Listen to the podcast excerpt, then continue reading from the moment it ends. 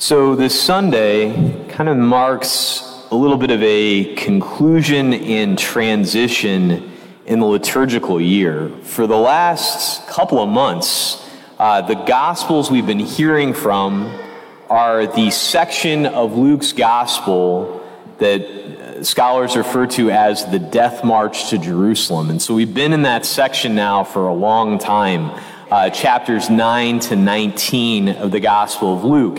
And basically, it begins towards the end of that ninth chapter where, when it came time for Jesus to ascend into heaven, he set his face towards Jerusalem. And of course, when he gets to Jerusalem, we know he's going to lay down his life on the cross.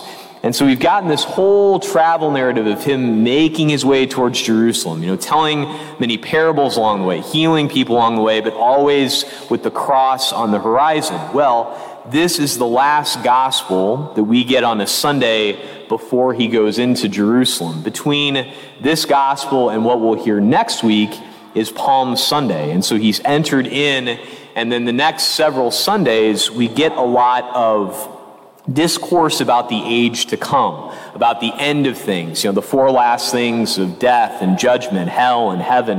And so we'll be reflecting a lot on that. And just in God's good providence, the way that everything is laid out, this week we have two big feast days that fall right in line with that. On Tuesday, we have the Solemnity of All Saints, you know, the church triumphant. We celebrate our brothers and sisters who are in heaven, rejoicing forever with our Lord. On Wednesday, we'll celebrate the church suffering, the holy souls in purgatory and we'll have mass down in the cemetery again this year. It'll be 5:30 Wednesday night. It is a BYOLC event. Bring your own lawn chair, um, but it's going to be beautiful, and I, I love that mass. But before we transition into looking at the church triumphant and the church suffering, we get this transition point that's focused on, as Jesus says twice today, uh, in his interaction with Zacchaeus, notice he uses the word twice here today. And I think it's important that before we kind of transition out of this death march to Jerusalem, what Jesus was doing on the way. And this call for today to recognize, he said, what he's doing, the delight he takes in his people.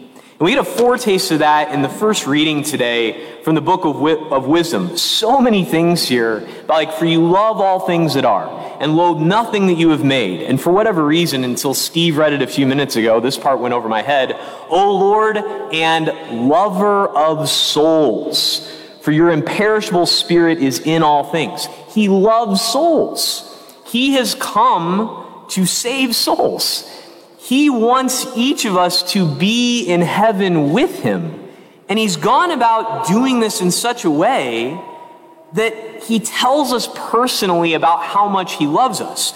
And when you think about these many Sundays during this death march to Jerusalem, about the many ways he's told us about that he's come to seek and to save what is lost. Told us a lot of parables, right? Think back to the lost chapter of the Gospel of Luke, chapter 15, where we heard the very wonderful parables of the lost sheep, the lost coin, and the lost or prodigal son, talking about the great joy in heaven over one repentant sinner.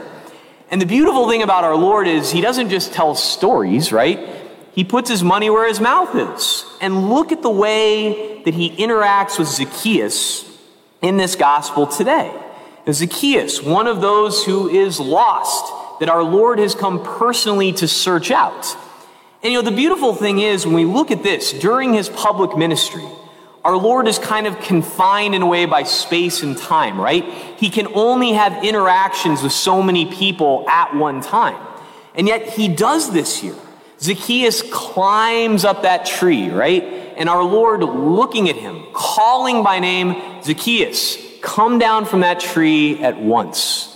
When you think about this, he's almost to Jerusalem, where he himself is going to mount a tree for all of us. He's going to lay down his life on a tree on the cross for love of you and me.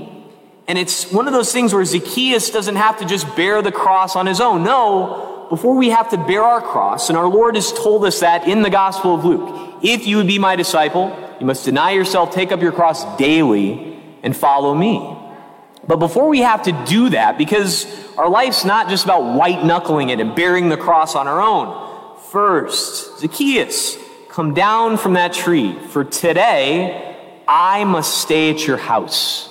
Now, of course, it's coming over, going for dinner, it's wonderful, but to stay at someone's house, especially in the Greek here, it's deeper than just coming over.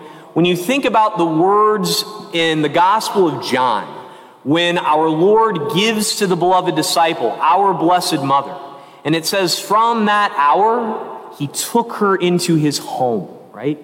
And that means into the very heart of his being, into the core of everything.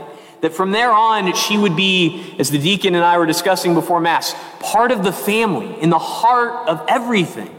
And Zacchaeus is welcoming Jesus into that, and Jesus is gladly going into that. That now there is this loving relationship, and that's exactly what Christ has come to give us a relationship with Him.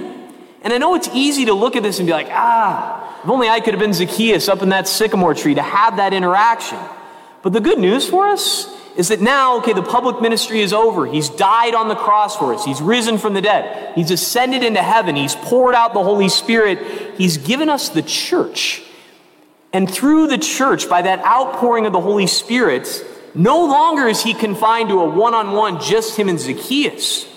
He has the ability, this one on one, with every one of us. Think about the way that the sacraments work. They are highly personal interactions, highly personal gifts.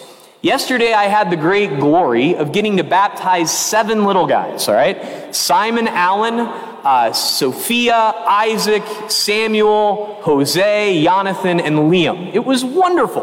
Now, I didn't get out the super soaker and say, okay, kids, I baptize all of you in the name of the Father, and the Son, and the Holy Spirit. No. Each one, I baptize you, Simon Allen, in the name of the Father, and the Son, and the Holy Spirit. I baptize you, Sophia, in the name of the Father, and the Son, and the Holy Spirit. Each one of them with that individual baptizing, becoming part of the body of Christ, just like Zacchaeus welcoming Jesus into his home. Those children yesterday welcoming the light of Christ, the Holy Spirit into themselves on this individual, amazing way that Jesus works these things out. Think about the confessional, right? We only use what's called general absolution in case of emergencies. So a couple days ago, I was flying over the Atlantic back from Portugal. If something went wrong on the Boeing 7, whatever 7 it was, and we were going down, I would have stood up and said, okay, everybody, sorry for your sins, fantastic. On the case that you are, God the Father mercy to the death, and I would go through the absolution prayer, right?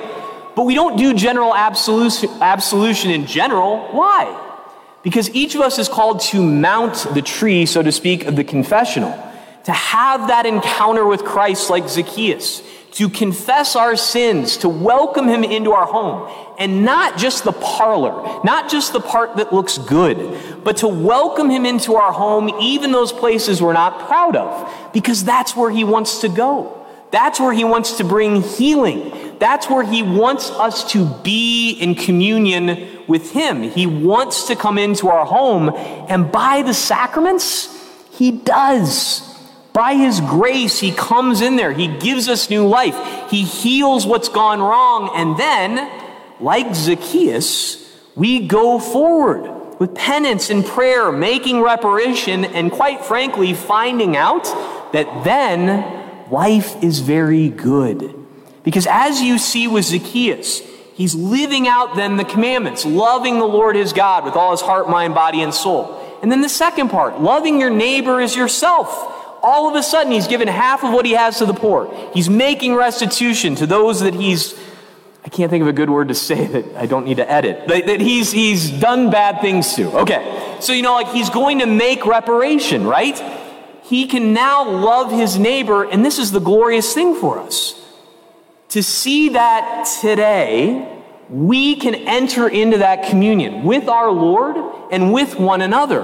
We're going to celebrate on Tuesday All Saints the fact that there will come a time if we persevere, if we stay in this relationship with Christ, if we cling to the cross and welcome Him into our homes, there will come a time when there will be no more temptation, no more accusation from the devil, no more pulling away, but living in that communion with Him and with, with one another forever. But the glorious thing is, as we see from Zacchaeus today, we can begin to experience that right here and now. We don't just have to wait for it off in the future. And quite frankly, we don't have to be afraid of the end of time. Look at what St. Paul's writing to the Thessalonians. You don't have to be afraid of the imminent coming of Christ. We want to welcome him. And when we're welcoming him every day in the sacraments, when we receive him in the Eucharist, when I get the honor of saying the body of Christ, and you say amen, notice once again, it's an individual encounter. It's not as though we leave a bowl out and say, okay, everybody help yourselves. No, it's an individual reception of Jesus. And when we are involved in that, when we're doing that all the time, we don't have to worry. He can come today. And quite frankly, who knows when he's going to come for us individually and at the end of time. But if we're already in communion with him, if we're already seeing that the God so loved the world, as Johnny sang so beautifully in the Alleluia verse, God so loved the world that he gave his only son so that everyone who believes in him might have eternal life. We participate in that life here and now. And you begin to see it all the time. And I'll just tell you on a personal level. You know, I just came back from Fatima on Thursday night, and it was great. It was such a wonderful time. And I was excited to get back because now that I'm here, I get to have wonderful interactions with people all the time, like those wonderful baptisms the other day. And even being in Portugal, it's so great to get to go to the sanctuary where Mary appeared 105 years ago and millions of people gather to pray the rosary and celebrate Mass and remember those apparitions. And then 200 yards away are the fields where the shepherd children were, their homes. It's incredible. And there's all these beautiful thousand plus year old churches we get to go to. But I was super excited to come home because we get these great interactions. Some of the best moments on this trip were the interactions of the people I'm called to love as myself. Right when we got there, I'll tell you one of the hardest things about this trip know, we left on Sunday night. I'd had the three masses last week, got right in the car to get to the airport, flew to Philadelphia, flew to Lisbon. It's like 36 hours of go, go, go. And as soon as we get there, it's like, okay, time for mass at the Capelinha, which is where Mary appeared. And so it feels like you got to go play in the Super Bowl after being up for 36 hours and you're just tired. And I had to give the homily, and there's all these people from all over the world. And so I got up, and what did I talk about? Bourbon. Uh, because it's just easy, and I know it. And I said from the beginning, you know, there's all this fight with our great drink in the United States. How do you drink it? A little bit of water, ice, straight with mint. And I said, here's the great thing, as I heard on tour in a bourbon distillery. Doesn't matter how you drink it, it's who you drink it with. And we had these glorious things amongst us, right?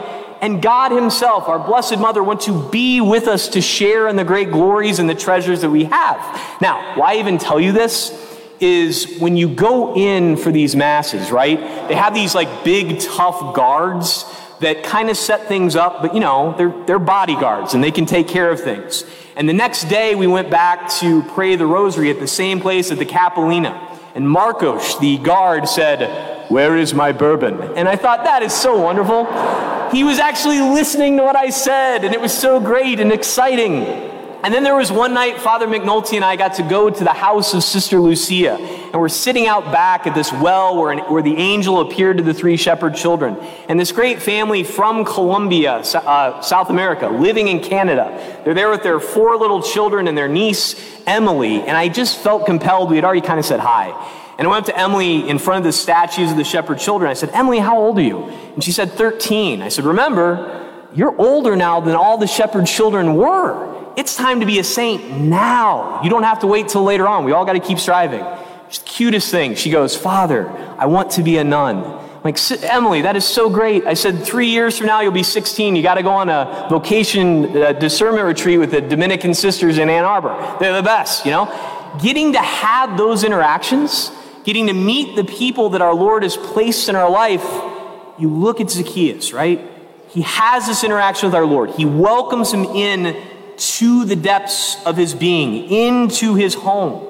Our Lord is asking for the same thing from you and me. He's going to say today, the body of Christ, giving you himself. Welcome him in. When?